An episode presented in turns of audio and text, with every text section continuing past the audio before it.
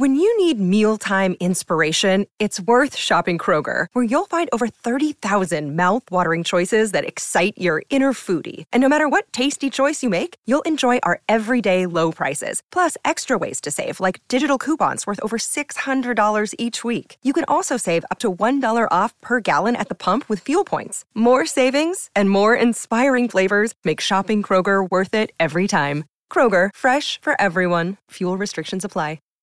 Save big on brunch for mom, all in the Kroger app. Get 16-ounce packs of flavorful Angus 90% lean ground sirloin for $4.99 each with a digital coupon. Then buy two, get two free on 12 packs of delicious Coca-Cola, Pepsi, or 7-Up, all with your card. Shop these deals at your local Kroger today, or tap the screen now to download the Kroger app to save big today. Kroger, fresh for everyone. Prices and product availability subject to change. Restrictions apply. See site for details. Hey everybody, tonight we're debating whether or not the left is pushing their sexual ethics on kids, and we are starting right now with Dr. J.F. Gariépy's opening statement. Thanks so much for being with us. The floor is all yours. Hello, I'm glad to be here. Thank you, James. And bear with me tonight. I have a cold, so I will speak with a low voice, but I think I'll be able to make my point. So is the left pushing their sexual morality onto children? I think it's very surprising that anyone could be arguing against this, since the standard of evidence to reach this conclusion appears to be met on an everyday basis. That is, every day on Libs of TikTok, on other accounts, we have a new revelation of a new teacher who wants to mess with the system of heterosexuality, who wants to undo the system, who wants to push his own sexual beliefs onto children. And that has come to an extreme case in the case of trans youth in America. And I've been mapping the phenomenon so that we could understand for the first time. I'm presenting this map. This map was not available. Researchers somehow don't want to touch this subject. I have a map here of trans youth in America by state. This is 14 to 17 years old.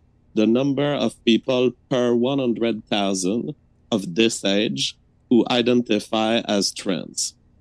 And you can see that in the northern heartland, North Dakota, South Dakota, you have rates of 400 to 700 kids like this, over 100,000. If you go into California, West Virginia, you reach 1,500. That is, if you live here in the red states, your child is 3 to 4 times less likely to end up identifying as trans as opposed to a leftist state.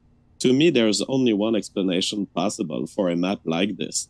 There is an environmental effect, people's sexual preferences. You don't become trans out of nowhere. You become trans because of certain stimuli in your environments. And it seems to me, if you look quickly at that map, that things like republicanism, right-wing states, perhaps religiosity are protective against the non-reproductive lifestyle of the LGBT activists. So the only way you can get a map like this is when certain beliefs are put forward in Republican states, in religious states, that lead less youth to end up identifying as trans by 14 to 17 years old. And the corollary of this is that leftist states are pushing people into the LGBT activist lifestyle. And in many cases, I would say, against their own well-being. There are many people who regret adopting the trans lifestyle and tell us once they become adults how they have been pushed by the system, pushed by a system that financially profits from their choice, which ends up being to sterilize themselves, to apply surgeries that sometimes are irreversible. What we could do instead of this is do what we have done in American history for the last 200, 300 years, unabashed heterosexual promotion. We should push heterosexuality and present it as the first and foremost and the most sustainable way to live sexually. I often like to say, if heterosexual marriage was a vaccine, the FDA would be forced to recommend it to everyone.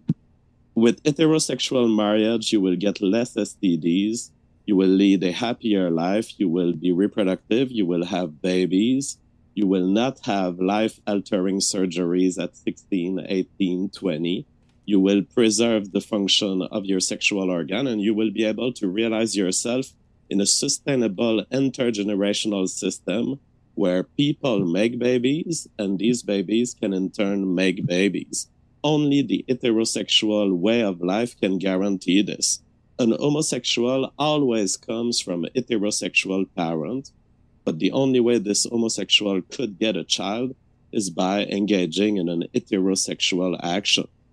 So let's promote this lifestyle if it's so good in terms of the measures of well-being, happiness, and STD levels, and what do you want to hear? That on all measures, they're doing extremely well, the heterosexual marriage. Now, specifically on the question of, is the left actively and intentionally pushing its sexual beliefs onto children?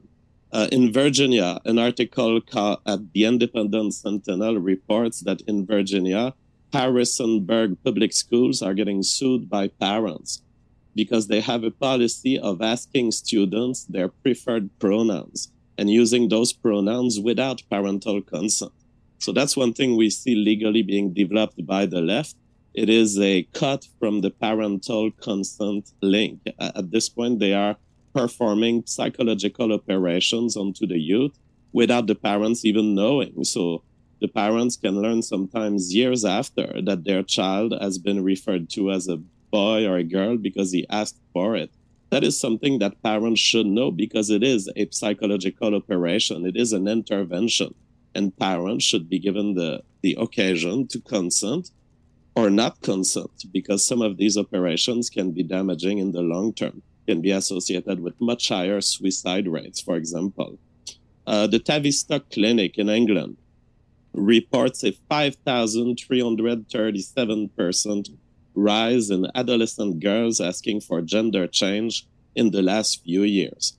You don't get such a rise without a major social change that has promoted those requests, that has invited people to identify as trans and, in fact, made it something cool that is promoted in our media, in our schools. And there are whistleblowers coming out of schools in England saying, yeah, we're seeing the attention that kids get when a girl starts identifying as a boy, and they get rewarded by more attention from the rest of the class, from the rest of the school. We also detect the people who form this increased rise, this rise in demand for trans surgeries at a young age. We see a higher co-occurrence of autism in the population of youths that are requesting those transgender treatment. What does that tell us? Well, perhaps people with autism are less socially apt. Perhaps they are less apt to understand what is being pushed on them. Perhaps it's a shortcut way for them to attain some social respect in their school. In any case, it's very worrying that the people who go to seek young trans surgery and trans interventions happen to have more autism. There's something wrong with this.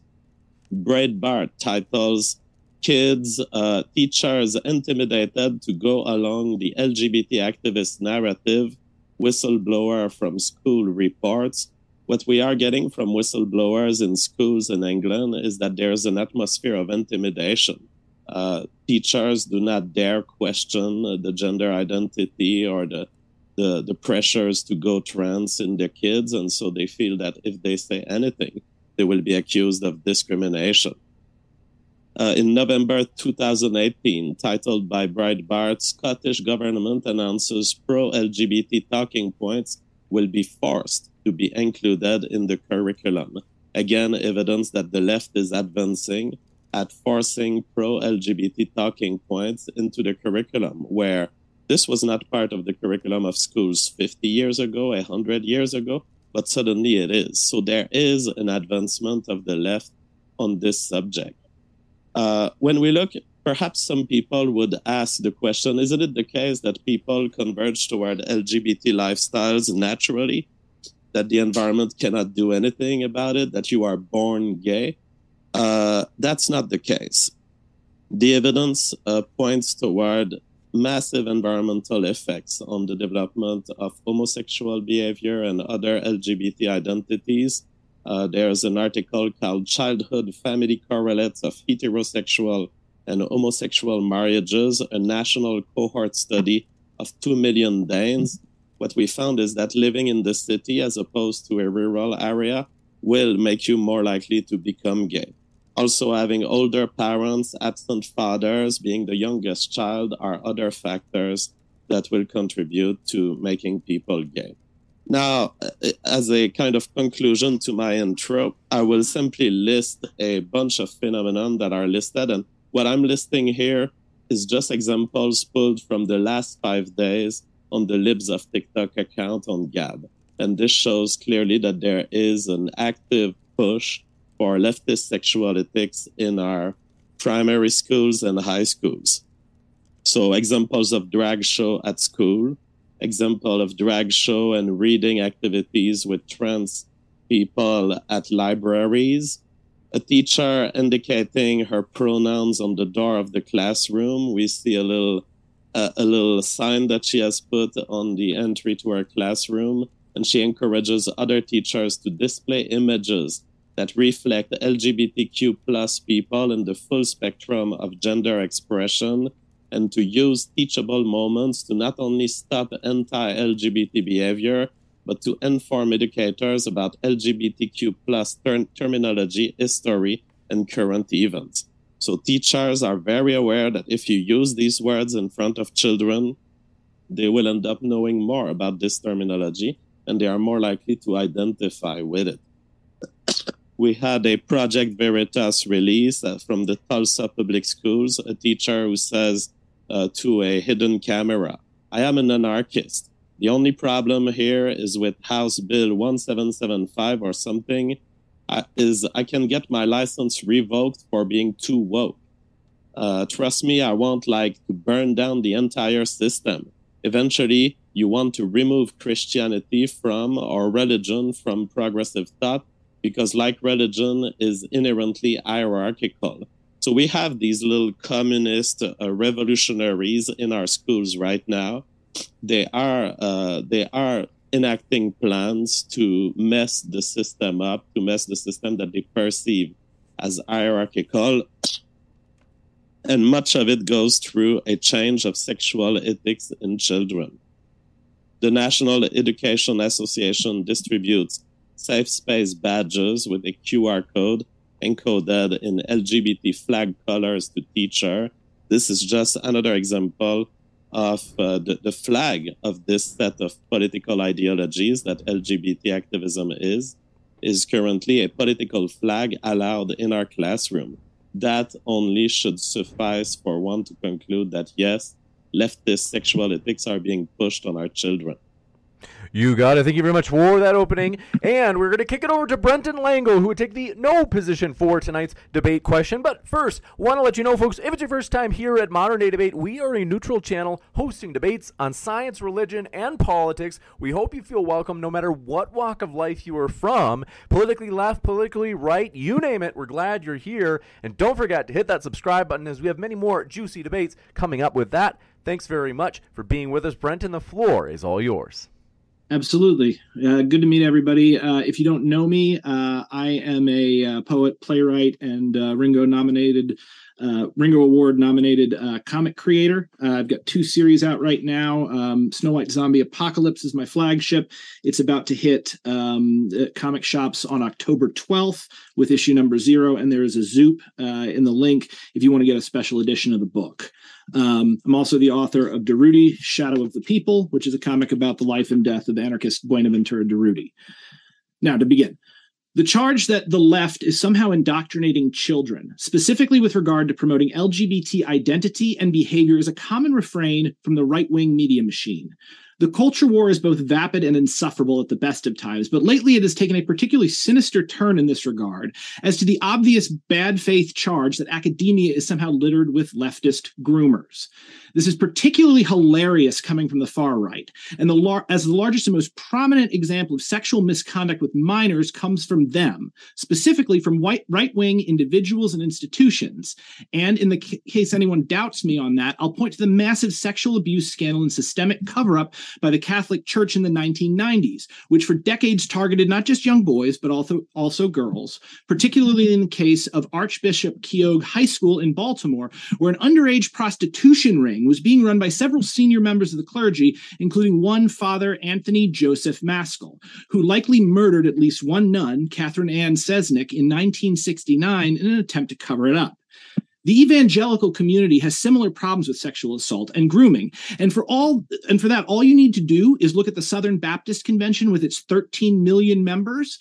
It is the most prominent denomination in the Protestant evangelical movement. And in May, the church authorities released a damning independent report detailing decades of sexual assault by officials at all levels and the institutional cover-up that protected the abusers. There is also the case of Josh Duggar, the former executive director of the Family Research Council's Political Action Group, who was fired for molesting 4 of his siblings and a babysitter. Moreover, this behavior is even encouraged among the far right, the most obvious examples in recent memory being Matt Gaetz and especially Roy Moore, the latter of whom initiated sexual contact with multiple teenagers while in his 30s. Yet when this fact was found out, a full 39% of Republican voters stated that they were more likely to vote for him as a result of learning of these heinous crimes. And then, of course, we have my esteemed opponent, who himself is quite literally a groomer. JF, as we all know, got his start as an influencer with a $25,000 grant from the Jeffrey Epstein, the most notorious pedo and groomer of at least the last 2 centuries. Not only that, but then he became enmeshed in a legal battle after luring away an autistic teen from her family. This 19-year-old girl was described by the court counselor as having, quote, the social and mental maturity of a 10 or 11-year-old child. JF, after convincing this mental child to run away with him, by his own admission, immediately started trying to get the poor girl pregnant. Luckily, he failed after her father tracked them down and took her home. Now, the reason I bring this up is that I don't want anyone here to be fooled by JF's crocodile tears. Psychological projection is a common feature of the fascist mindset, wherein such individuals project the evil in their own heart onto an external enemy, a scapegoat, and then attempt to destroy it. Any cries of "think of the children" that you will hear tonight are simply a pack of lies. Now, that that's out of the way, I will point out that my opponent has all of his work ahead of him. As I'm the one taking the negative position and he is making the positive claim, he must prove that this leftist conspiracy theory is actually happening, which he will be unable to. The increase in visibility of LGBTQ individuals and identities in school literature isn't some sinister plot. It is a reflection that our society, in response to the information age, is becoming more pluralistic. Gay people exist, as do trans folk, and as a result of this, we would be doing our children a disservice if we kept this obvious fact from them. Do schools, especially public schools, always handle this part of the curriculum well? Absolutely not. But that's mainly because the American educational system is more or less garbage and is designed to churn out managers, clerks, and service industry workers. Why? Well, because to quote George Carlin, the owners of this country don't want a population of critical thinkers. Instead, the major business and financial interests want people who are just smart enough to do the job and handle the paperwork while simultaneously being too dumb to sit around the kitchen table at night and realize just how terribly they're getting screwed by the elite ruling class and the capitalist system. They want obedient workers, and a good comprehensive education is not conducive to that. Now, keeping that in mind, there is another major reason why it's particularly ridiculous to charge the left with attempting the indoctrination of children, namely because it ignores how leftists, particularly Marxists, but also anarchists and democratic socialists, think. One of the major differences between the right and the left is that the right is largely philosophically idealist in its approach to reality. And when I say that, I don't mean that they have high ideals, but rather the right believes in some form of metaphysical idealism, usually that reality itself is primarily mental. Or at the very least, it is the idea that ideas drive broad movements in history and human culture. To the right-wing brain, history is a series of great men with good ideas imposing their will on the world and battling evil men with bad ideas. For evidence of the simplistic fairy tale, all you need to do is look at how often the right-wing media machine finds ideological bugaboos to whip their followers into a frenzy of hate for clicks, cash, and clout. As Jordan Peterson famously put it, most right-wingers believe that people do not possess ideas, ideas possess people. Once you understand this, you will realize very quickly why they're always trying to root out the evil subversive ideas within our society. Critical race theory, postmodern neo-Marxism, LGBT propaganda, Sharia law, it's all the same. To the right-wing mind, it is these ideas that are causing all the problems, and if we can just get rid of them, well, then everything will be fine. Remember, as I said earlier, fascists are prone to projection. This is insanely relevant here because this is not at all how the left thinks. Leftists, especially Marxists, reject philosophical idealism entirely. When it comes to metaphysics, the left is almost exclusively philosophically materialist, which means that the left believes that it is not ideas that drive society, nor is it individuals that drive history. Rather, it is physical circumstances. Assuming that one can indoctrinate a population by means of popular education is to put the cart before the horse. To a philosophical materialist, ideas and ideologies grow out of the situation a person finds themselves in. So even if leftists wanted to indoctrinate children into adopting some form of LGBTQ lifestyle, they wouldn't be doing it with drag queen story hour or woke school policy or whatever is on Libs of TikTok, because they don't believe that you can change people on a fundamental level by exposing them to particular ideas. People will develop and adopt ideas based around what makes sense for them and their goals and their communities. This is why, for instance, you can't stop race riots by silencing BLM. BLM is a symptom, not a cause. The cause of such social dysfunction is material. Riots happen when a population is pushed to the brink by broad social forces. Now, the data bears this out. Hidden within the assumption that children are being indoctrinated by queer ideology is the fundamental assumption that everyone is both bisexual and gender fluid. Now think about that for a second. If sexual orientation and gender identity could be altered by school policy or a trip to the library, then we should see that actually happening. Instead, we see the reverse. We know that so-called gay reparative therapy, really torture, doesn't work. To quote the American Association of Child and Adolescent Pediatrics, based on the scientific evidence, we assert that such conversion therapies lack scientific credibility and clinical utility. Additionally, there is evidence that such interventions are harmful, and as a result, conversion therapy should not be part of any behavioral health treatment. So if leftists were to behave completely out of character and start thinking and acting like right-wingers, it would still be a fool's errand. You can't pray the gay away, and you obviously can't indoctrinate the trans in. It makes no sense. Not only that, but we know this to be a fact due to the incredibly tragic case of David Reimer, who after a botched infant circumcision was given female genitals and hormones and raised as a girl his entire life. If gender identification and sexual orientation could be imposed on someone, this wouldn't have been a problem. He should have been just fine being raised as a girl because he'd never known anything otherwise. But instead, David suffered his entire life, desperately trying to be recognized as a man from day one, his actual likely biological gender. The suffering caused by the medical intervention instead drove him to take his own life at age 38. So to wrap this up, right-wing claims about the educational indoctrination are made by those with feet of clay who are not acting in good faith. Not only that, but they are being completely unscientific and totally ahistorical. Leftists are not indoctrinating children in schools. From a leftist perspective, the very idea of this type of indoctrination is a fool's errand. To promote such a strategy would require the left to think like the right. What is happening here is that the right wing wants to indoctrinate children in their own values, or in my opinion, lack thereof. CJF's idea that we should be pushing heterosexuality on the population, as if that was at all necessary. And they are projecting this desire onto their political enemies. Don't fall for it. It's a lie, and it's a stupid lie that depends on you not knowing anything about the left and being completely ignorant of both history and science. At the end of the day, the people who don't want you to think are never your friends. And that is exactly what is happening when the right wing tries to pass laws preventing children from learning necessary information about this world and the people in it. Accounts like Libs of TikTok are simply curated. They cherry pick specific situations that have no statistical significance and then say, oh, here we go. They narrativize it into a story that is easily digestible, but is also completely false. And just for a second, I don't believe for a second that JF doesn't know this and doesn't accept this, because again, he has training in science and he should know that anecdotal evidence is not valid. So there we are. And that is why there is no indoctrination happening. You people need to get off social media and touch grass.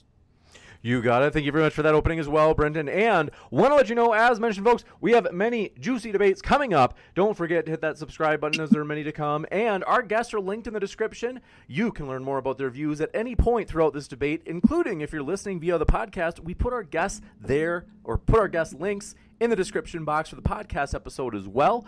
We're going to make this short and sweet, as we appreciate our guests. They've got very busy lives, and so we do want to get them out of here at a decent time so they can get some rest, all that good stuff. So be sure to get your questions in quick, as this is going to be at most an hour and a half debate tonight. With that, thank you very much. JF and Brenton, the floor is all yours for open dialogue. All right. Well, first, I would like to deny what Brenton has been saying. JF is a groomer. That I would have been having sex with a person who was an adult, but who was found to be 10-year-old mentally by a court. That is absolutely false. It's a false statement. It's been repeated many times about me, and it's false. A court has never found this. You guys can go online. I would be in jail. I would be in jail if I had done this. That is absolutely ludicrous, and he's going to talk to you about. He's going to talk to you about the accusation. Can I defend myself against a false point? He's going to tell you about the accusations against me that are online, without mentioning to you that I've not been found guilty of those accusations. So, is he for people being guilty even if they're found not guilty in a court of law? What is he defending here? That's stupid. He then talks about right-wingers being the most grooming group. He talks about the Catholic clergy. I have nothing to say about this. This is not the point tonight. Maybe the Catholic clergy is a bunch of pedo. That wouldn't change the point that the leftists are currently pushing their sexual ethics onto children. It's an absolute non sequitur. Then he goes on to say that leftists couldn't indoctrinate children because he creates some sort of self-contradiction at the logical level they couldn't possibly want. Well, we have to listen to leftists and what they tell us. If the leftists are telling us, yeah, I want to mess with the system of heterosexuality, so what yes, I want to challenge. What leftists are you exactly talking about here? Like, is there a specific leftist organization? Like, is the freaking DSA coming in and saying we want to indoctrinate children in gay stuff? No, you've just got a couple of incidents on TikTok. Well, it starts with the incidents on TikToks. It also goes to the Project Veritas revelations. It's just cringe compilations, dude. What? It's the same thing as like the minute of hate. Just to be sure there's not too much interrupting. If there's too much speaking over each other, isn't this open dialogue, Brenton, James? Hold on. I just want to... Let me ask you this. Mm-hmm. If I tell you that a Project Veritas hidden camera has caught a teacher saying that he wanted to push his sexual ethics onto children, would you say that teacher is pushing his sexual leftist ethics onto children? Well, two things. One, Project Veritas is pure propaganda. In fact, they actually very famously just accosted Ben Burgess just before a debate. You guys can go and look on that and see exactly what happened with Project Veritas. Now, by the way, JF, come on, grow up. But secondly, I would say, even if, let's say that this one guy who supposedly was an anarchist and supposedly wanted to indoctrinate children, that's not the left. That's one guy who may be a leftist. He may not. But that is anecdotal evidence. And you would acknowledge that some teachers are pushing leftist ethics onto children.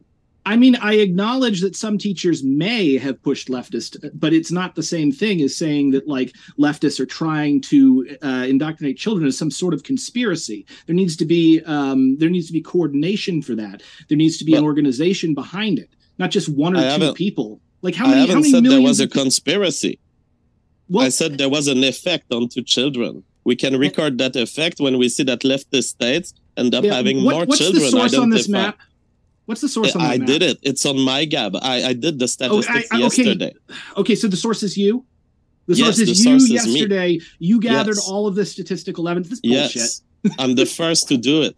And I'm a PhD scientist. No, so you're best a PhD scientist who studied freaking monkeys. You don't work with people, and you're not a statistician. This is a made-up chart. And also, I'm going to point out that even if the information on that chart is correct, obviously people are more likely to come out of the closet in states where they are more accepted. People are going to hide in other states. They're also going to leave states where they're treated like crap for states where they're treated better. So obviously, you said there was no other reason to get that data.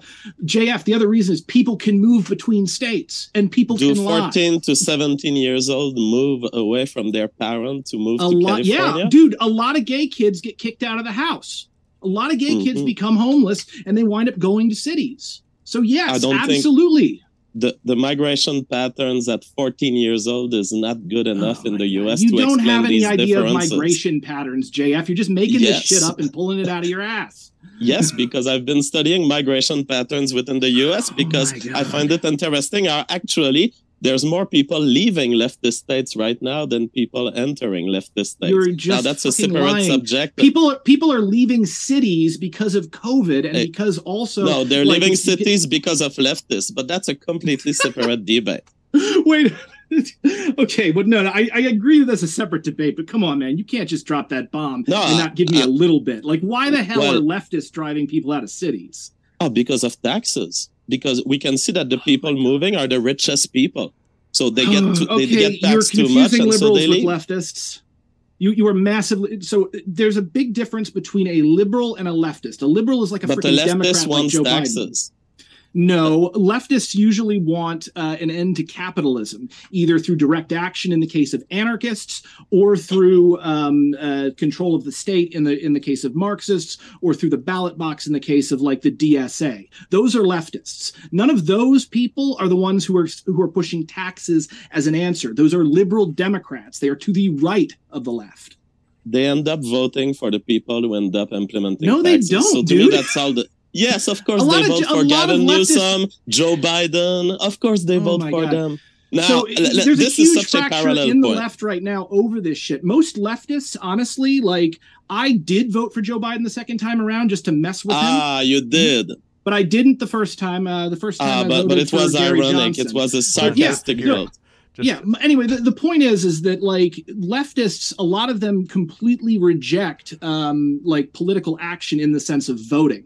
Like particularly anarchists, but also Marxists. These are revolutionaries. They're not coming through the ballot box. Now, democratic socialists, that's different. But also there's huge ruptures like within the left. And in fact, the actual left was blamed by the Democrats for Trump's victory over Hillary. Like I took guff for that, even just because I didn't vote for Hillary. Like, not even because I voted for Trump, just not voting for Hillary, suddenly it's my fault. So, like, I feel like you're seeing the left as this giant conglomeration of, like, one type of person, everyone from, like, freaking Charles Schumer to Noam Chomsky, and it's just not true. Well, to me, they are leftists. I really don't care about the subtleties of the subsection distinctions that you make. It does if you're trying to draw broad conclusions about what these people are doing. Now, you talk to me about a conspiracy, and I don't believe there's a conspiracy that much. Although, you know, there are some leftists who believe that they're part of a conspiracy. We can see it in Zoom conferences that are reviewed by Project Veritas. Oh, but my God. Why Project Veritas? They're completely discredited. Because Project Veritas... No. They are completely discredited. What is discredited in a recording? They have been caught lying time and time and time again. They still pull out a recording, and I will believe the recording unless you show me where the Photoshop has been done. Okay, so you understand that you can take someone out of context and try to make it seem like they've said something they haven't said or done something they haven't done. Like in the case of Ben Burgess, Project Veritas very often will provide a 40-minute, 1-hour recording, which allows to view the full context. And I'm totally satisfied that these exposés have revealed that there are certain teachers who coordinate on Zoom calls to push LGBT talking points in the class. Guys, seriously, just Google this. They are completely discredited. He's just lying.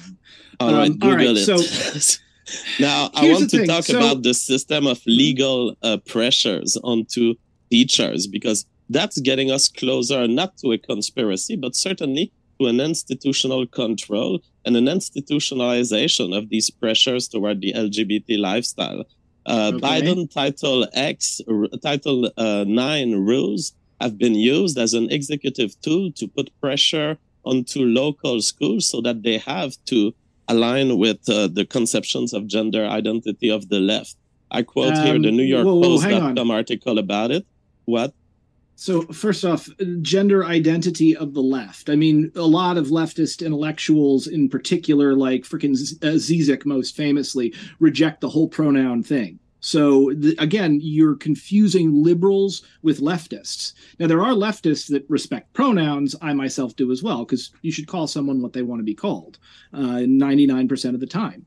But like the idea that like this is leftist stuff being projected onto, having a calling someone by a particular name doesn't change someone's sexuality. If anything, it's just a politeness. Well, you can call it something else than leftist. I call it leftist. To me, the conception of gender as non-binary is leftist. You can call it liberal if you want. I put the liberals within the leftist frame anyway. Yeah, so yeah. Because again, you're lumping together, it a like, subcategory. I don't care. This is like saying there's no difference between a Canadian and an American. Well, and obviously there's a big difference, even though from that flag on your wall, you seem to think that a Canadian is an American. A Canadian lives on the American continent, as it turns out. You know what I meant, JF. And you know what I meant. See, so it goes both ways. Well, what do you mean? So I'm going to quote NewYorkPost.com here. A mother in Washington State, for example, told me school officials asked her 11-year-old daughter if she wanted to stay in the boys' cabin on an upcoming field trip without talking to the mother first. The regulations will give legal backing for such actions all across the country. In many places, schools are already claiming legal authority. You took a tabloid from New York. I finished the quote. Sure. In many places, schools are already claiming legal authority to socially transition children without parental consent or knowledge. So when you set up a system like this, where the local teachers who have been shown to be anarchists, who have been revealed to be plotting against heterosexuality. Of course, they're going to use these rights to hide it from the parents. JF, how many teachers are in the United States? I don't know. How many? Millions, right? Because we've got 30,000. We have like 34 million people in the United States. So we have millions of teachers. You have one teacher that was put out on tape from a known propaganda outlet that is known to be a bunch of liars. And you're saying that from that we know that teachers in general, from one example, are anarchists. No. Now, dude, I am an anarchist, and I'm going to tell you right off the bat. I see LGBT flags. I see LGBT flags regularly in classrooms. Okay, there's thousands of classrooms that I can attest. Hang on. So first off, LGBT flags. You're in Canada, not the United States. And second of all, like, where are you seeing these? How often are you visiting schools? I would figure, you know, after what happened with that girl you tried to marry and impregnate, you wouldn't be allowed within 30 yards of a school. I am allowed in any schools. I've been in thousands of schools in my life as an educator. So you're just visiting schools and seeing gay pride flags everywhere. I've been giving science teaching lessons. And I've been making activities about the brain as in Canada. Now, so you're seeing gay flags in Canada. I don't know about Canadian laws. Camera evidence. Yeah. I can attest based on camera evidence from the U.S.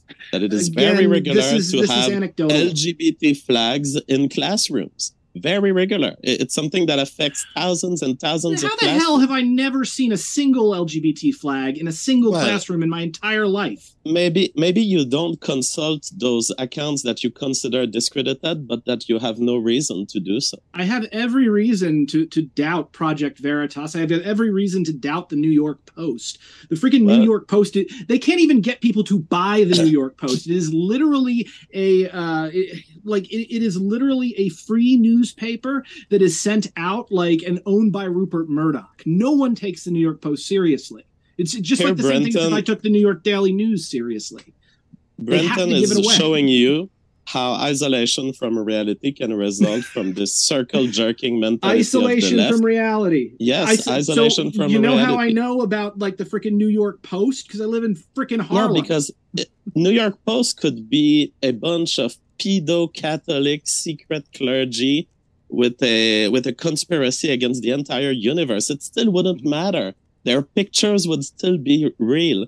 The pictures and the videos on Libs of TikTok. So first off, but the New York Post isn't the one doing the pictures. You said you're seeing the pictures online. The New York Post was the one who said that a parent said that someone on a trip said that maybe their daughter could sit with the freaking boys in the cabins without consulting. Yes, and Biden's application of Title IX rules indicate that this is the rights they want to provide to teachers. So the institutions are allowing this to happen. But also, again, that's not even a story. That is like the definition of hearsay. You've got a person saying that they heard someone say something like a fourth person. That's not actual evidence. That's someone with a political axe to grind pushing a narrative. Well, if you want the actual movement being done by the politician, I have one example here from the Federalist.com. Under California's new law, and this is Newsom signing the bill on camera. Under California's new law, parents might not even know whether their children are pursuing these dangerous drugs and procedures. Senate Bill 107 mandates that doctors hide children's medical information from parents if related to gender identity. So there you go. The institutions are working for this to happen. Yeah, this is so the kids won't get the shit beat out of them. You cannot hide from parents just because you are afraid that there could be a crime committed. I mean, if that's the law, you literally can. This is pre-crime. You can't. It's pre-crime, and it's a violation of all constitutional... Yes, it's a violation of constitutional principles. Now, I'm not privy to the specific ins and outs of the laws in the state of California. I'm a New Yorker. But, like, what I will tell you is that, first off, like... if it is the way that you say it is, and I highly doubt it, again, this is probably to protect the kids from the parents kicking the shit out of them. Now, beyond that... Which is a pre-crime reasoning. No, it's not a pre-crime reasoning. It's just someone taking a step to protect someone's privacy. Second of all, it's not like the kids are going in there to the doctor and saying, give me these drugs, and the doctor's just freaking throwing them there. If you want to go through a transition, you have to see like freaking 2 psychologists. You've got to wait for, I think, 6 months. You've got to spend, I don't even know how much money. And again, because in the United States, unlike Canada, we don't have universal health care. So you've got to get through that. You got to get that through the through the medical insurance company. Like I have hearing aids. It took me 6 months to get them. I had to get like freaking 3 different doctors to sign off on it just so I could put a glorified earbud on my head. And you mean to tell me that there's a serious problem with children transitioning without their parents knowing it in California? It's ridiculous. It's a fantasy. Well, the length is getting shorter and shorter. That's also a big problem. And you have testimonies from people who have gone through this process who say, no, it was way too easy. Yeah, it was way too easy for them. Yeah. And they've been improperly informed. So are you for informed consent? Yeah, obviously.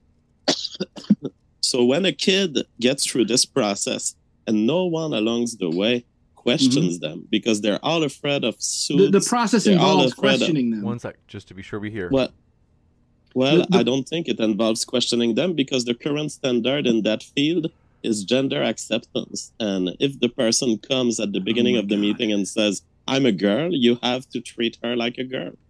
Okay, so gender acceptance is not a law. Gender acceptance is a policy within certain schools and government institutions, and it's largely to prevent immediate fights and abuse. So that doesn't have anything to do with someone transitioning medically. You cannot go through a transition in the United States by law without being questioned about it, without receiving therapy, without receiving a sign-off from like 6 different like providers. So no, this is absolutely ridiculous that this general acceptance is going to lead to people transitioning who wouldn't otherwise transition. Like how does anybody have the money for that? Brenton is using a move of the goalpost because he's talking about the final transition. I'm talking to you about the introduction of children to this concept of transitioning and to the change of pronouns, which can happen on the spot without parental consent. Oh my God. Okay. So a kid can ask, will you please call me this? And they don't need the parents to say, okay, how is that even a problem? It is a problem because it's the beginning of a medical psychological intervention. Oh my God. Slippery slope fallacy, JF. Slippery slope. You damn well know that. It's the beginning of a medical and psychological intervention. It is maybe the beginning. Just like diagnosis, it is, by the way, a medical intervention. And you shouldn't diagnose someone who doesn't consent, right? You shouldn't go around the street and say, you're autistic, you're schizophrenic. Well, you shouldn't do that for gender dysphoria either.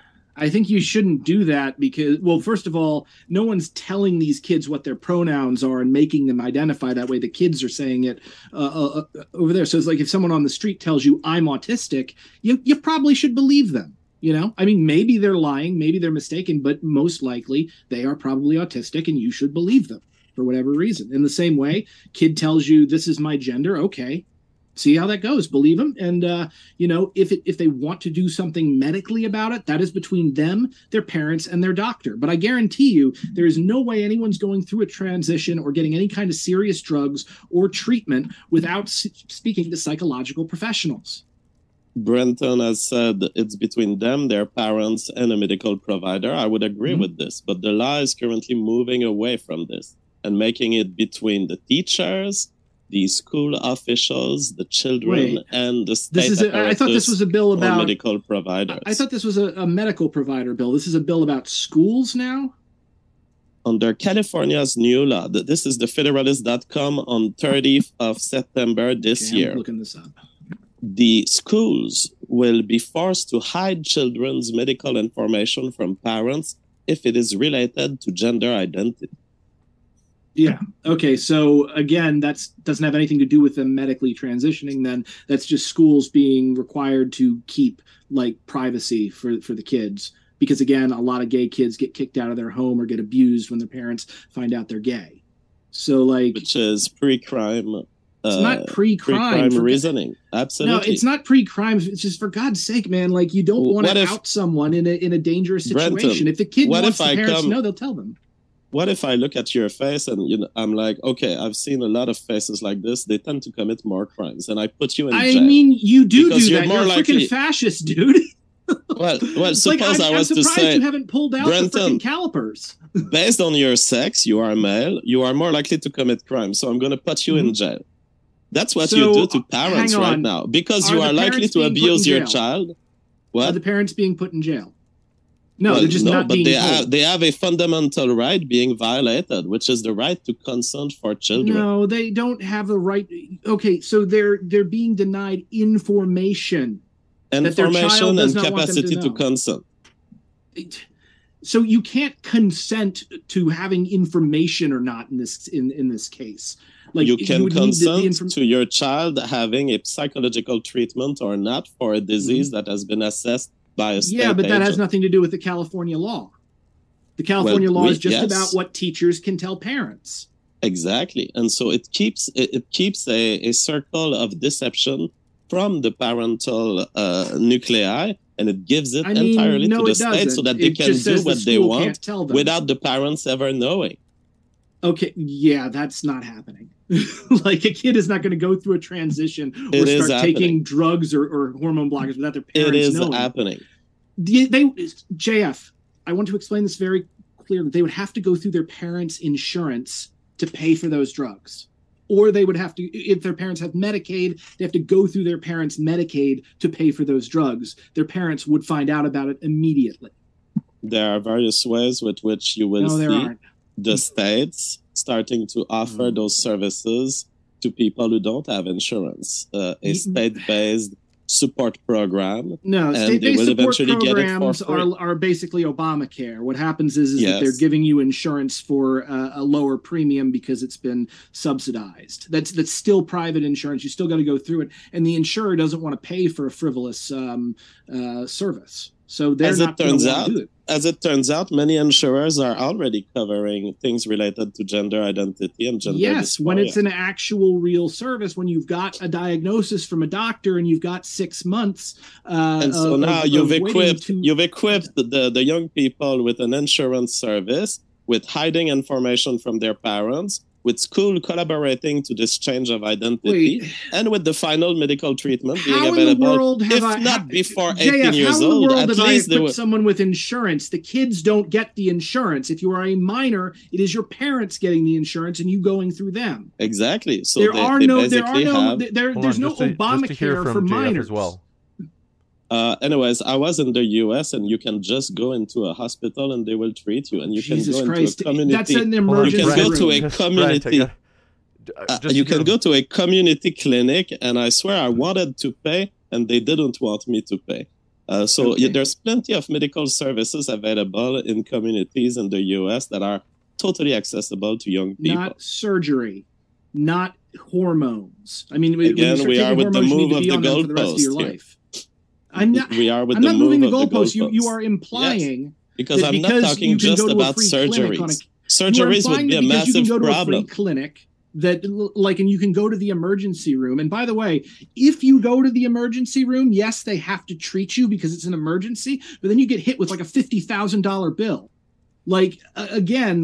These are not things that a minor is capable of doing on their own. And therefore, your entire line of objection makes no sense. A minor is capable of getting some treatment, at least from the nurse of the school, from the psychologist of the school. They're capable of talking with someone. They're capable of talking with someone about their gender identity. Oh no! God, call the freaking papers, man. That is a treatment. They can have a conversation with a psychological intervention. That's a psychological intervention. Ask you something, by the way, you are like obsessed with genetics.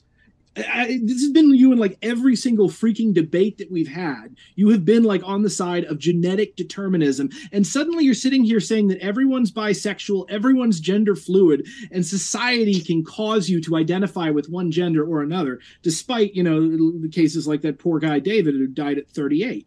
Like, why are you suddenly abandoning science for this bullshit culture war? That's what you don't understand. You think I'm abandoning science, but the fact is, the reason I'm fascinated by genetics is that there are certain behavioral outcomes that are highly predicted by genetics. IQ, for example, is highly predicted by genetics. As it turns out, homosexuality is not. It's 55% variance determined by genetics, and 45% determined by other things like environment. Okay, so I know that there is a strong environmental component from science about homosexuality. From science, which study is this that you're quoting? I can give you the links if you want. Please do. There are studies about GWAS. There are studies about correlates. You've quoted studies that are highly unreliable before, so I would love to see this one. I will give you the link. You can fire it into the chat. I'll look at it after the debate.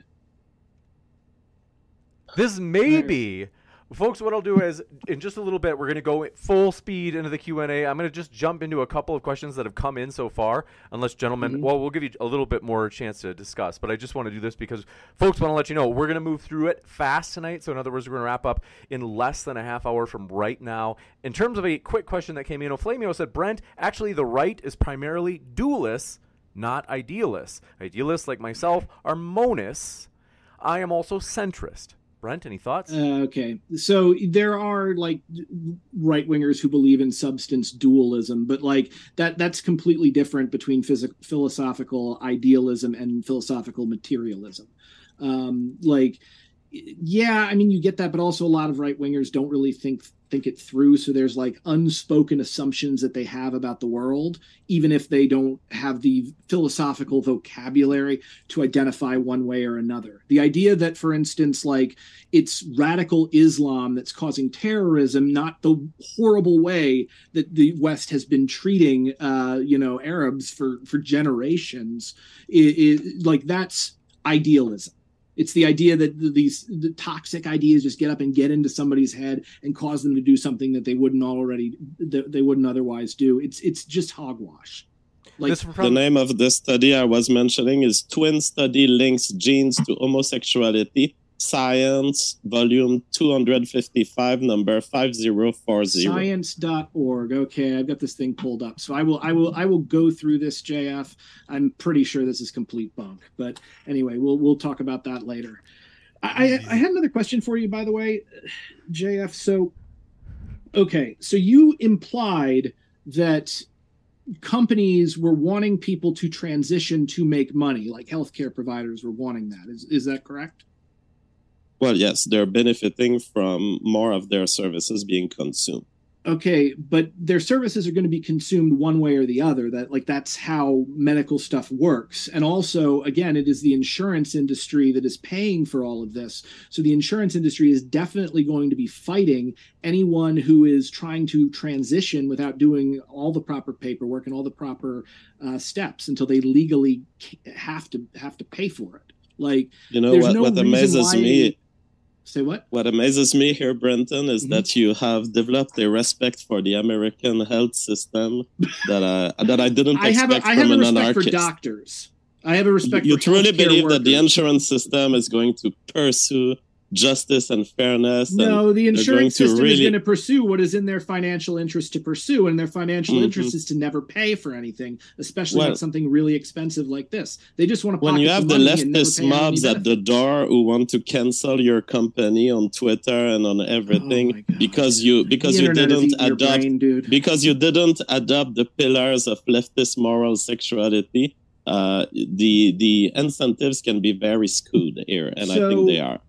If you think an insurance company is going to be bullied by Twitter mobs into paying out millions and millions of dollars, you're an absolute moron. Twitter is just the leftists have bullied Twitter. The leftists have bullied Mark Zuckerberg. I don't see them having any trouble bullying an insurance company. They can bully whoever they try to. Insurance companies are massively powerful, faceless entities. I guarantee you, I have been in legal battles with insurance companies. I know how these things go. This is also the other thing that really stuck out to me. You said early on that the family is doing great, which is really weird because usually, people, and I think it's even you, have been saying that, the family is under siege and marriage is being destroyed. How is it both? How is it that the heterosexual marriages or whatever are both simultaneously great and also being constantly destroyed by leftist mobs? Well, they are under attack. So the attacks are bad, but those people who succeed at staying in family have definitely the best life outcomes. Okay, well, I'm not even going to get into that because that's a whole nother thing. Might be an opportunity to get into this question. For both, Yajalma said, if a parent took their underage child to a strip club or nude bar or peep show, that would be considered child abuse. But not a pride parade where similar nudity is present? There's not that much nudity at Pride. Pride, especially in recent years, has been Disney-fied at this point. As gay acceptance has continued, they've started to push those elements out of the Pride parades. There are plenty of family-friendly events and aspects of the Pride parade. And again, it's in public. So it's not like you're taking someone into a seedy strip club where alcohol is sold and shit. Yeah, obviously you shouldn't take kids there, but I mean, you take them to a parade out in the street in front of everybody. I think it's fine. And I would add the tattoo parlor. Brent, would you be okay if a 14-year-old, a law that gives 14-year-olds the right to get tattoos against their parents' wish and knowledge? 14-year-olds? And which state did you say is doing this? No, I'm telling you, if I was pushing for a law like this, would you be for it? I'd probably be against it. I think that you probably need parental consent up until maybe 17. Well, 14 right now, feels young for me. Right now, I can get that person who wouldn't have a tattoo in your ideal state. I can get him to switch gender and to live as the other gender without parental consent. Again, we've got the case. That's the California standard. Yeah, no. Okay, why do you think you can suddenly get someone to switch their gender? Because you can reward them socially. You can give them more attention when they say, oh yeah, I'm not sure about my gender. And then when they do the full switch, you can even look at them more. You can reward them socially. You can give them merit points in the social system of the school. And you can get them toward this way. If someone transitions, they're shooting themselves in the foot. Like, if somebody comes out as queer or trans, they get kicked out of their house more often than not. Like, they get abused by everyone around them. Like, when I was a kid, great example, when I was in high school, there was a kid at my lunch table who literally every day, like, his conversations over lunch were like about how he wanted to take every gay person in the country, put them on an island, and blow up that island with a tactical nuclear strike. How do you think he would have reacted if I came in one day and being like, hey guys, by the way, I'm actually a woman? He would have lost his freaking mind. And that's how most people respond. You know, we've only had acceptance of trans folk in recent years. And even then, it's very shaky at this point. And there's huge forces within society trying to make sure that that doesn't happen and that they get forced back into the closet. So if you can control someone's gender identity by just smiling at them or looking at them or giving them attention, I don't see how everyone wouldn't be heterosexual immediately. Like, the all of society is structured around providing things for heterosexual couples. It's only in the last 10 years that that has even begun to change. I mean, when I was in college, gay people couldn't even get married. Well, there are people who are eternal contrarians, and they will revolt against any system you put in front of them. And as it turns out, the fad currently is the revolt against the axis of binary sex and heterosexual lifestyle. It's not going to be 1% of the population. It's not going to be 10 or 20% of the population. I think, what is it? It's 10 or 20% are gay, 1% are trans. Those are millions and millions and millions of people. You're talking about somebody who's got, like, defiance oppositional disorder. Like, yeah. Do you believe that marketing works? Like, when you see a Big Mac, you're more likely to buy Big Macs? I believe that marketing and advertising works, but I don't believe that you can market and advertise someone into changing their gender. That seems to be hard-coded by biology for the most part. If a person was bisexual, or gender fluid, you could maybe do that. But those people are incredibly rare. I mean, more so gender fluid than bisexual. But yeah, I don't feel like you can actually change someone's sexual preference. Again, I pointed out how gay reparative therapy doesn't work. This is specific, like, clinical attempts to make someone no longer be gay, and they just keep failing.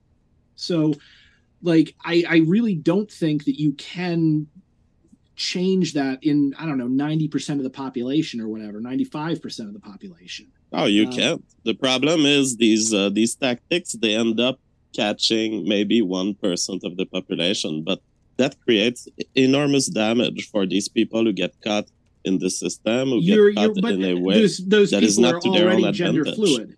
Those people are already gender fluid and bisexual. So what I don't know if they would be. I don't know if they would be if we were in a society like America 200 years ago. I think it may never cross their mind at all. Yeah, so that's definitely not the case. Attraction is not something that somebody chooses. It is a, like, very strong driving force. I remember, in Vosch's debate with Alex Stein on this exact topic, he was like, absolutely nothing's going to stop me from sucking dick. Like, that was, he felt that pull, in the same way that he felt it towards women, towards men. Like, that's just how his particular makeup works, But even if you had the drive, you can live a different lifestyle. For example, I'm attracted to women, but I can decide not to fuck a particular woman at a particular moment. So someone could decide, I'm attracted to men, but I'm going to consume male porn, and then I'm going to get a wife to get babies. Obviously, that can happen, and there are people that do that.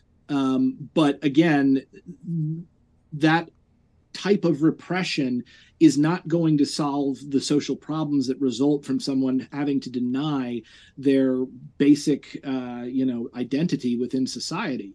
I mean, again, like, we go back to David, where he was, before he even could make memories, they had already transitioned him to a female. They had given him female genitalia. They had given him hormones. And the whole time he's sitting there, like, wanting to shave like his dad and refusing to wear dresses. So obviously this is something that's hard coded as opposed to something that people can just do or not do. Like, dude, did you ever like just choose to be heterosexual? There's certainly a set of influence that happened in my life, and it could have gone another way, I guess. It wouldn't be very hard to take my contrarian nature and make it into a fully fabulous gay persona. Okay. This might be a chance to... I'm sorry. This might be a chance to jump to the next one. This is coming in from John Jay. Thank you very much. Says, in case you plebs didn't know, JF is the original king of Super Chats. I think they're referencing... Are they referencing your old school channel? I invented Super Chats. That's what you have to understand. People are living off Super Chats. I invented it. Juicy. That's interesting. But I invented live streaming. I was live streaming in 1999. That's pretty juicy. And this one coming in from Dockinator says, Brenton... It's like an Al Gore moment.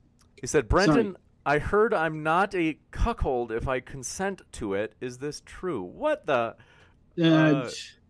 I have no idea what he's exactly talking about. But as I said, you asked me to do a debate on cucks or whatever one time. Yeah, like I don't care how somebody gets their orgasm as long as it's between consenting adults. So yeah, it's not like a debate I'm going to do. This one coming in from Tiny Batman says, Brent, is it okay to have an LGBT pride flag in a classroom? If yes, how about a straight pride flag in a classroom too?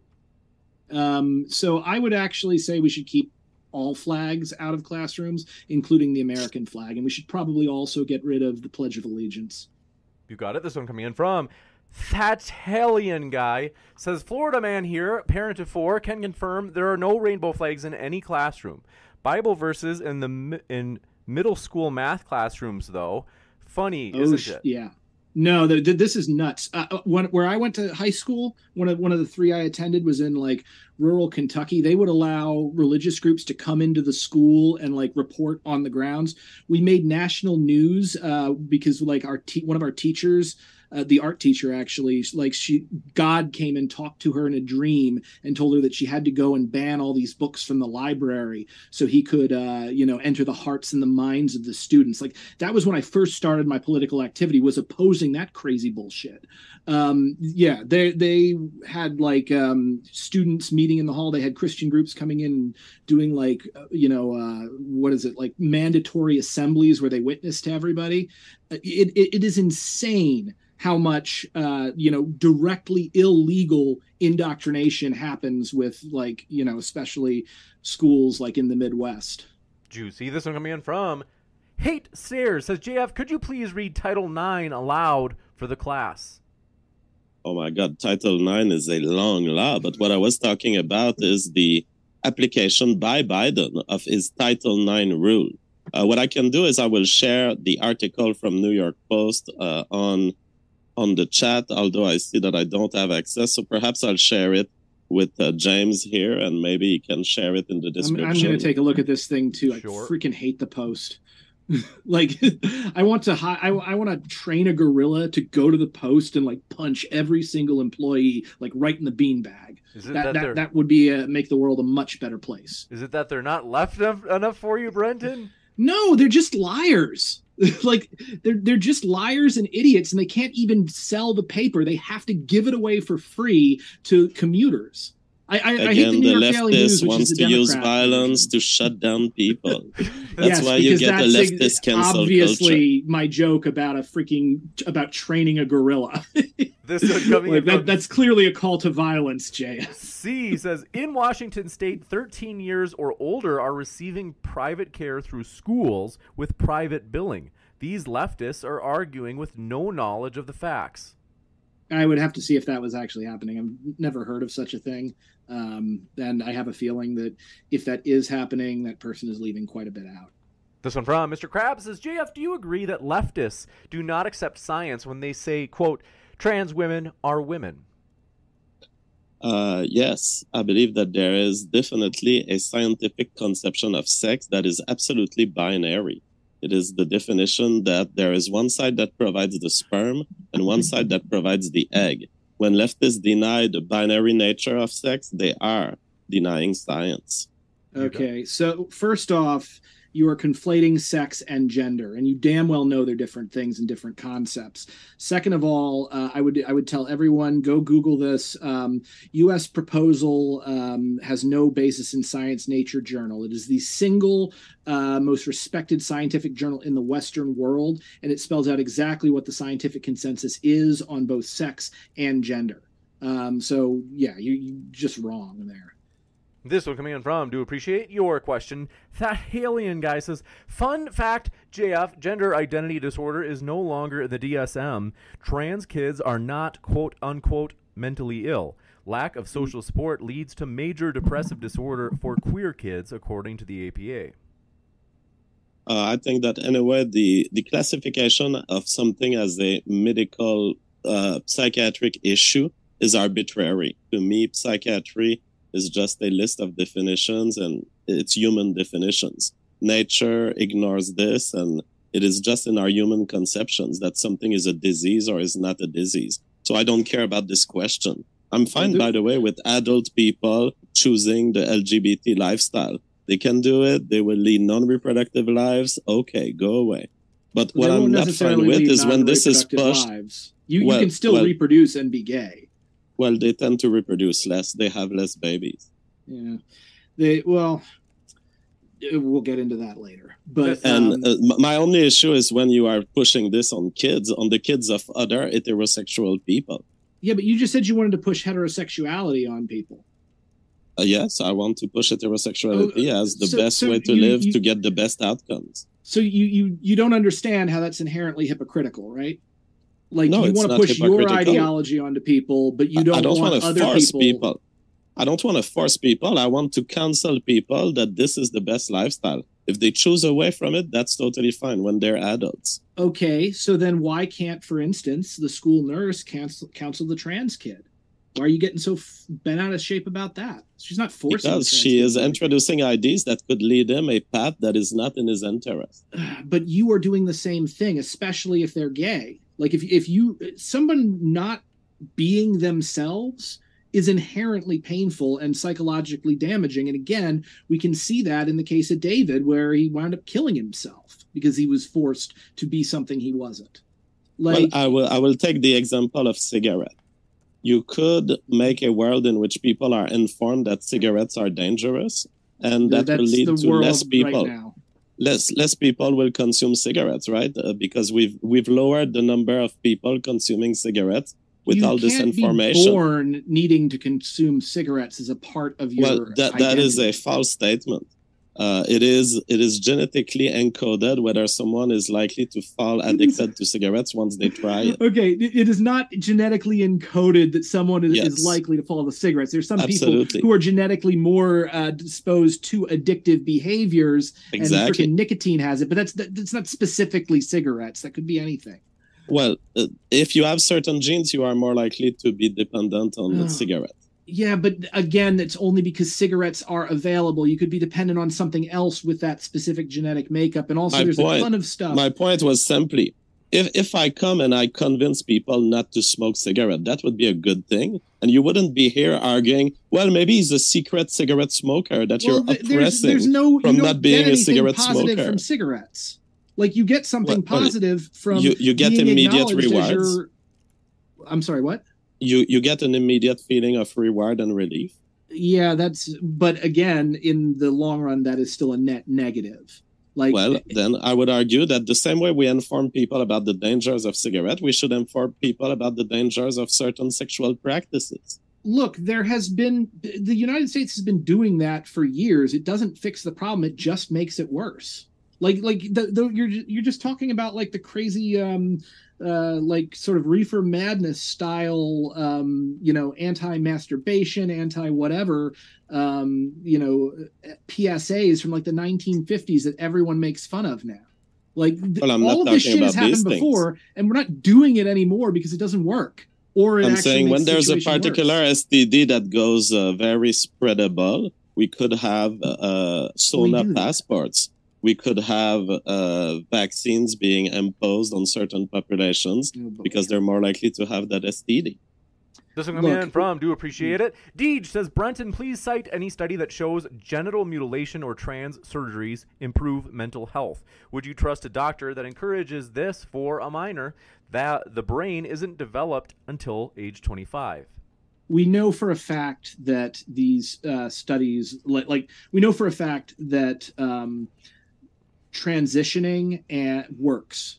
Like, there is a ton of data on it, which is one of the reasons why, like, the American Psychiatric Association changed their policy on these kinds of behavior. Same thing with the AMA. Like, you're a short Google search away. So what I'll say is I can't name any papers off the top of my head, but I don't need to. Again, the people much smarter than me and much smarter than JF have already made this decision, and all of that is one computer search away from you. Interesting. Speaking of papers, Parisia, thanks to your question, said, Brent, all psychological traits show significant and substantial genetic influence, including homosexuality and intelligence. This is a well-replicated finding of behavioral genetics. See Plomin, P-L-O-M-I-N. Yes, and Gariépy is nodding along, but he was saying the opposite earlier. No, I said 55% genetic for homosexuality. Yeah, versus 45 or whatever. Like, again, you seem to be all over the place. First saying that, like, you can persuade people to be a certain gender identity or have a certain, sexual identification or who they're attracted to with, like, looking at them. So obviously you're all over the map on this. One thing I want to mention is, folks, we are doing this new feature, and we're going to wrap up in about 8 minutes. But I think we have enough time to do this where we'll give each speaker 1 minute to respond on the topic that you would most like to hear our guests discuss before the end of the debate. That's a poll in the live chat right now. It's what subtopic would you like our guests to for sure address? Kids at pride parades, whether or not Libs of TikTok is credible, public schools, sex ed, and kids at drag show. So that poll is still up. You can vote right now if you're in the live chat. And don't forget to hit like. Nothing on TikTok is ever credible. Juicy. This one from Jen et al.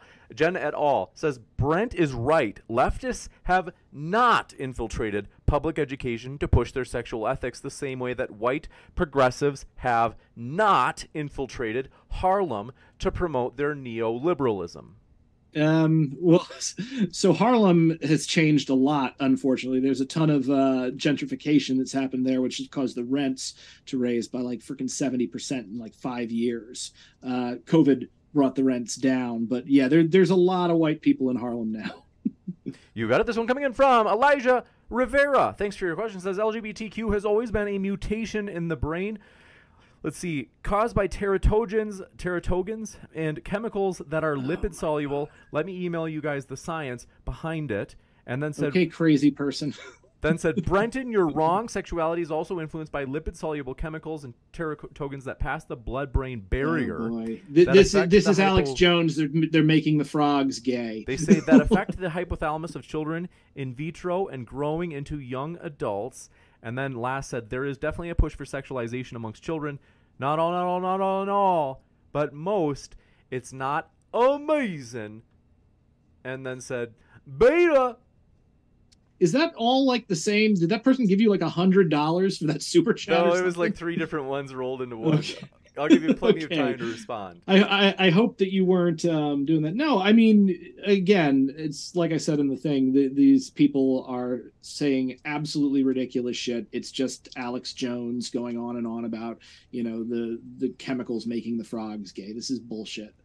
Personally, I'm interested in these hypotheses. I don't think they're solidly supported.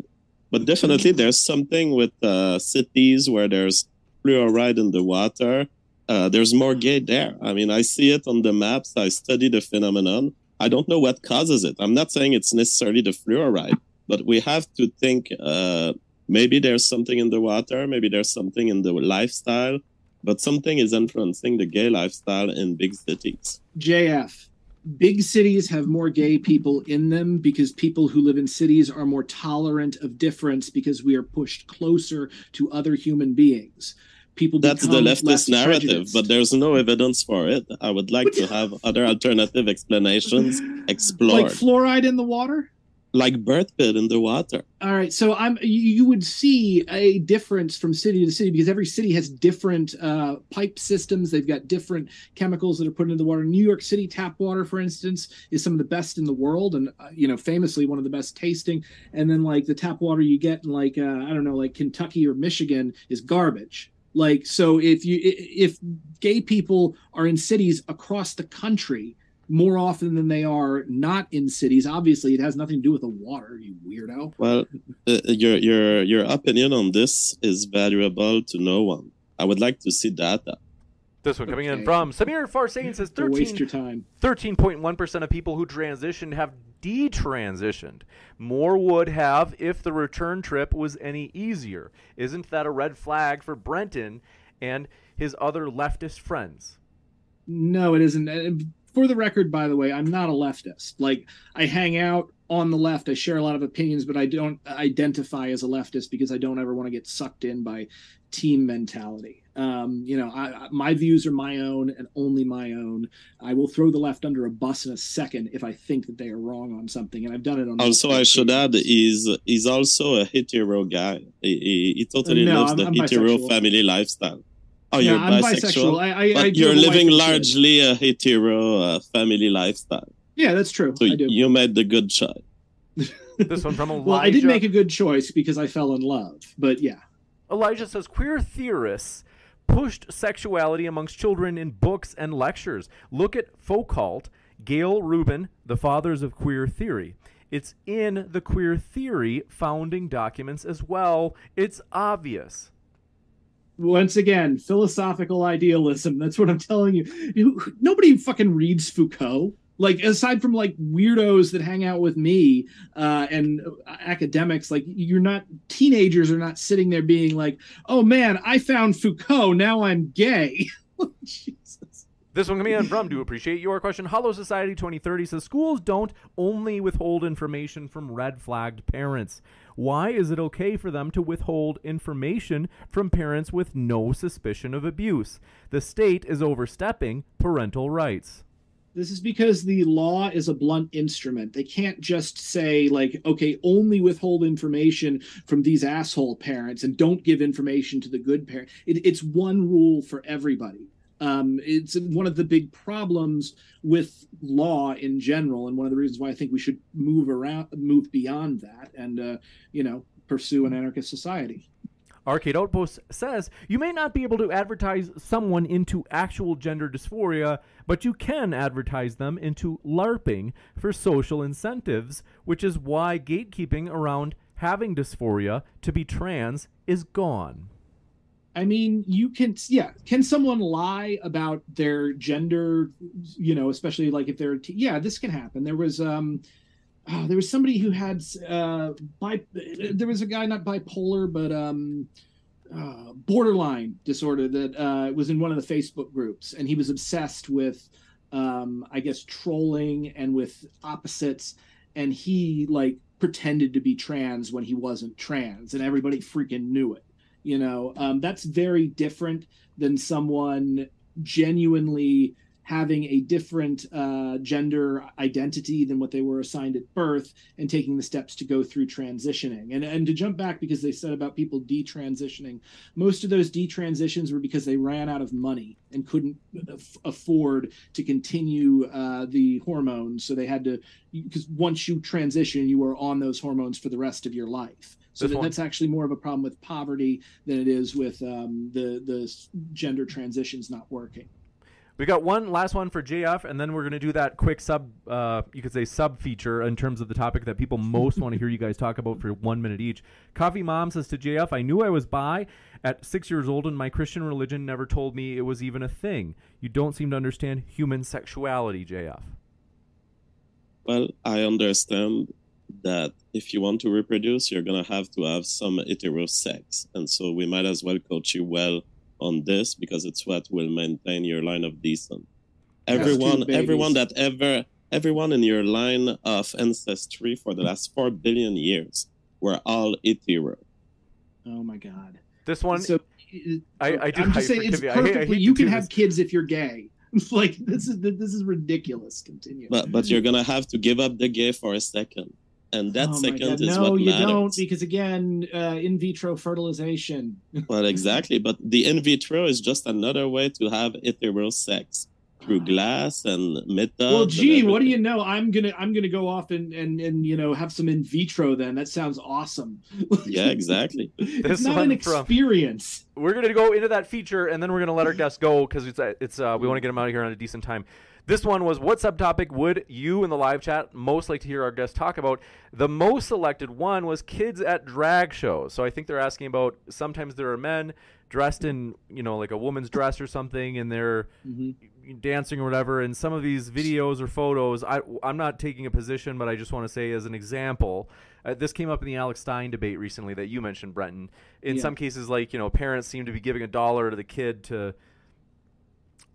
what's the word? I don't know what the word would be. To tip. Stroke the penis. To tip the performer. Stroke the penis of the woman. So what do you think about this? Each of you have a minute. We'll start with JF. Sounds like he's got a round in the barrel. He says it's not happening. Actually, there's actually video of a child stroking the penis of the portrayed woman drag queen singer. That happened like 2 weeks ago. So yes, it happens. And I don't think the child meant harm. I think the child was like, is this a guy or is this a girl? I'm going to check. Anyways, this shows that sexual curiosity here being stimulated, of course, by sexual displays. And it's terrible. And it's so important because what's happening is that since hetero people are the only people who are capable of producing babies, and I would argue that if homosexuals get a baby, that they've done something hetero for a moment. They've engaged in hetero sex. This results in all children in the world having heterosexual parents. And therefore, it is the responsibility of those parents and the right of those parents to influence what happens with their child. What happens with the leftists is they want to push aside the parent and develop a new line of communication toward the children that is from the LGBT activists to the child. But it's not a sustainable system. Because the LGBT activists, as long as they stick to their behavior, cannot have babies. You got it? Brent will give you about a minute and a half. I do want to answer this, but I just want to ask JF a question here. JF, you know, we know for a fact that there are gay animals. We know that evolution in some ways favors having a certain amount of gay organisms within a particular species. Obviously, this gives some sort of... biological survival advantage. Some people have speculated this because they will raise children of orphans or something. But like, you know, again, if you're talking genetically, the ability to be gay would not exist if it didn't do something to help perpetuate our species. There are plenty of things that exist in the natural world that are not useful, like vestigial organs, for example. And it is entirely possible that the reason you would see a gay act, because you don't see gay lifestyle in animals, but you may see a single gay act. But that's because you do see gay lifestyle in injecting animals, your like sperm, penguins. Injecting your sperm in the inappropriate place is not dramatic. It doesn't kill you, and it will allow you to eventually have babies the hetero way later. The thing is that you could say that it's not useful, but we see it over multiple species, so obviously it is useful. Like if you only saw it in one or two species, maybe. But if we're seeing it in mammals, if we're seeing it in, you know, penguins and freaking lions and whatever, there's obviously. I could say the same about vestigial organs. We have vestigial organs in all of these groups. Yeah, but that's because they used to be useful. It's a feature, a misfire. DK Shadow calls it on the chat a misfire, and that's exactly what it is. I hate to do that. The best hetero strategy is spray and pray, and sometimes you'll end up in an asshole, and it's not dramatic. Oh. Interesting. This we gotta go to the. Want to say our guests are linked to the description. We gotta wrap up tonight. Want to say we appreciate our guests. Wait, James, I didn't get to answer the question. I tried to give it. You said all I want to do is ask a question for JF. If you do this... No, I did not say that. I said, can I ask a question to JF first? So give me the question. I want to answer this. I'm going to give you 60 seconds, and then we got to get out of here. So set a timer for 1 minute. And the question was, what about kids at drag shows where they appear to be tipping, like the parent gives them $1 bill, and then they tuck it into the waistband of one of these gentlemen wearing a dress?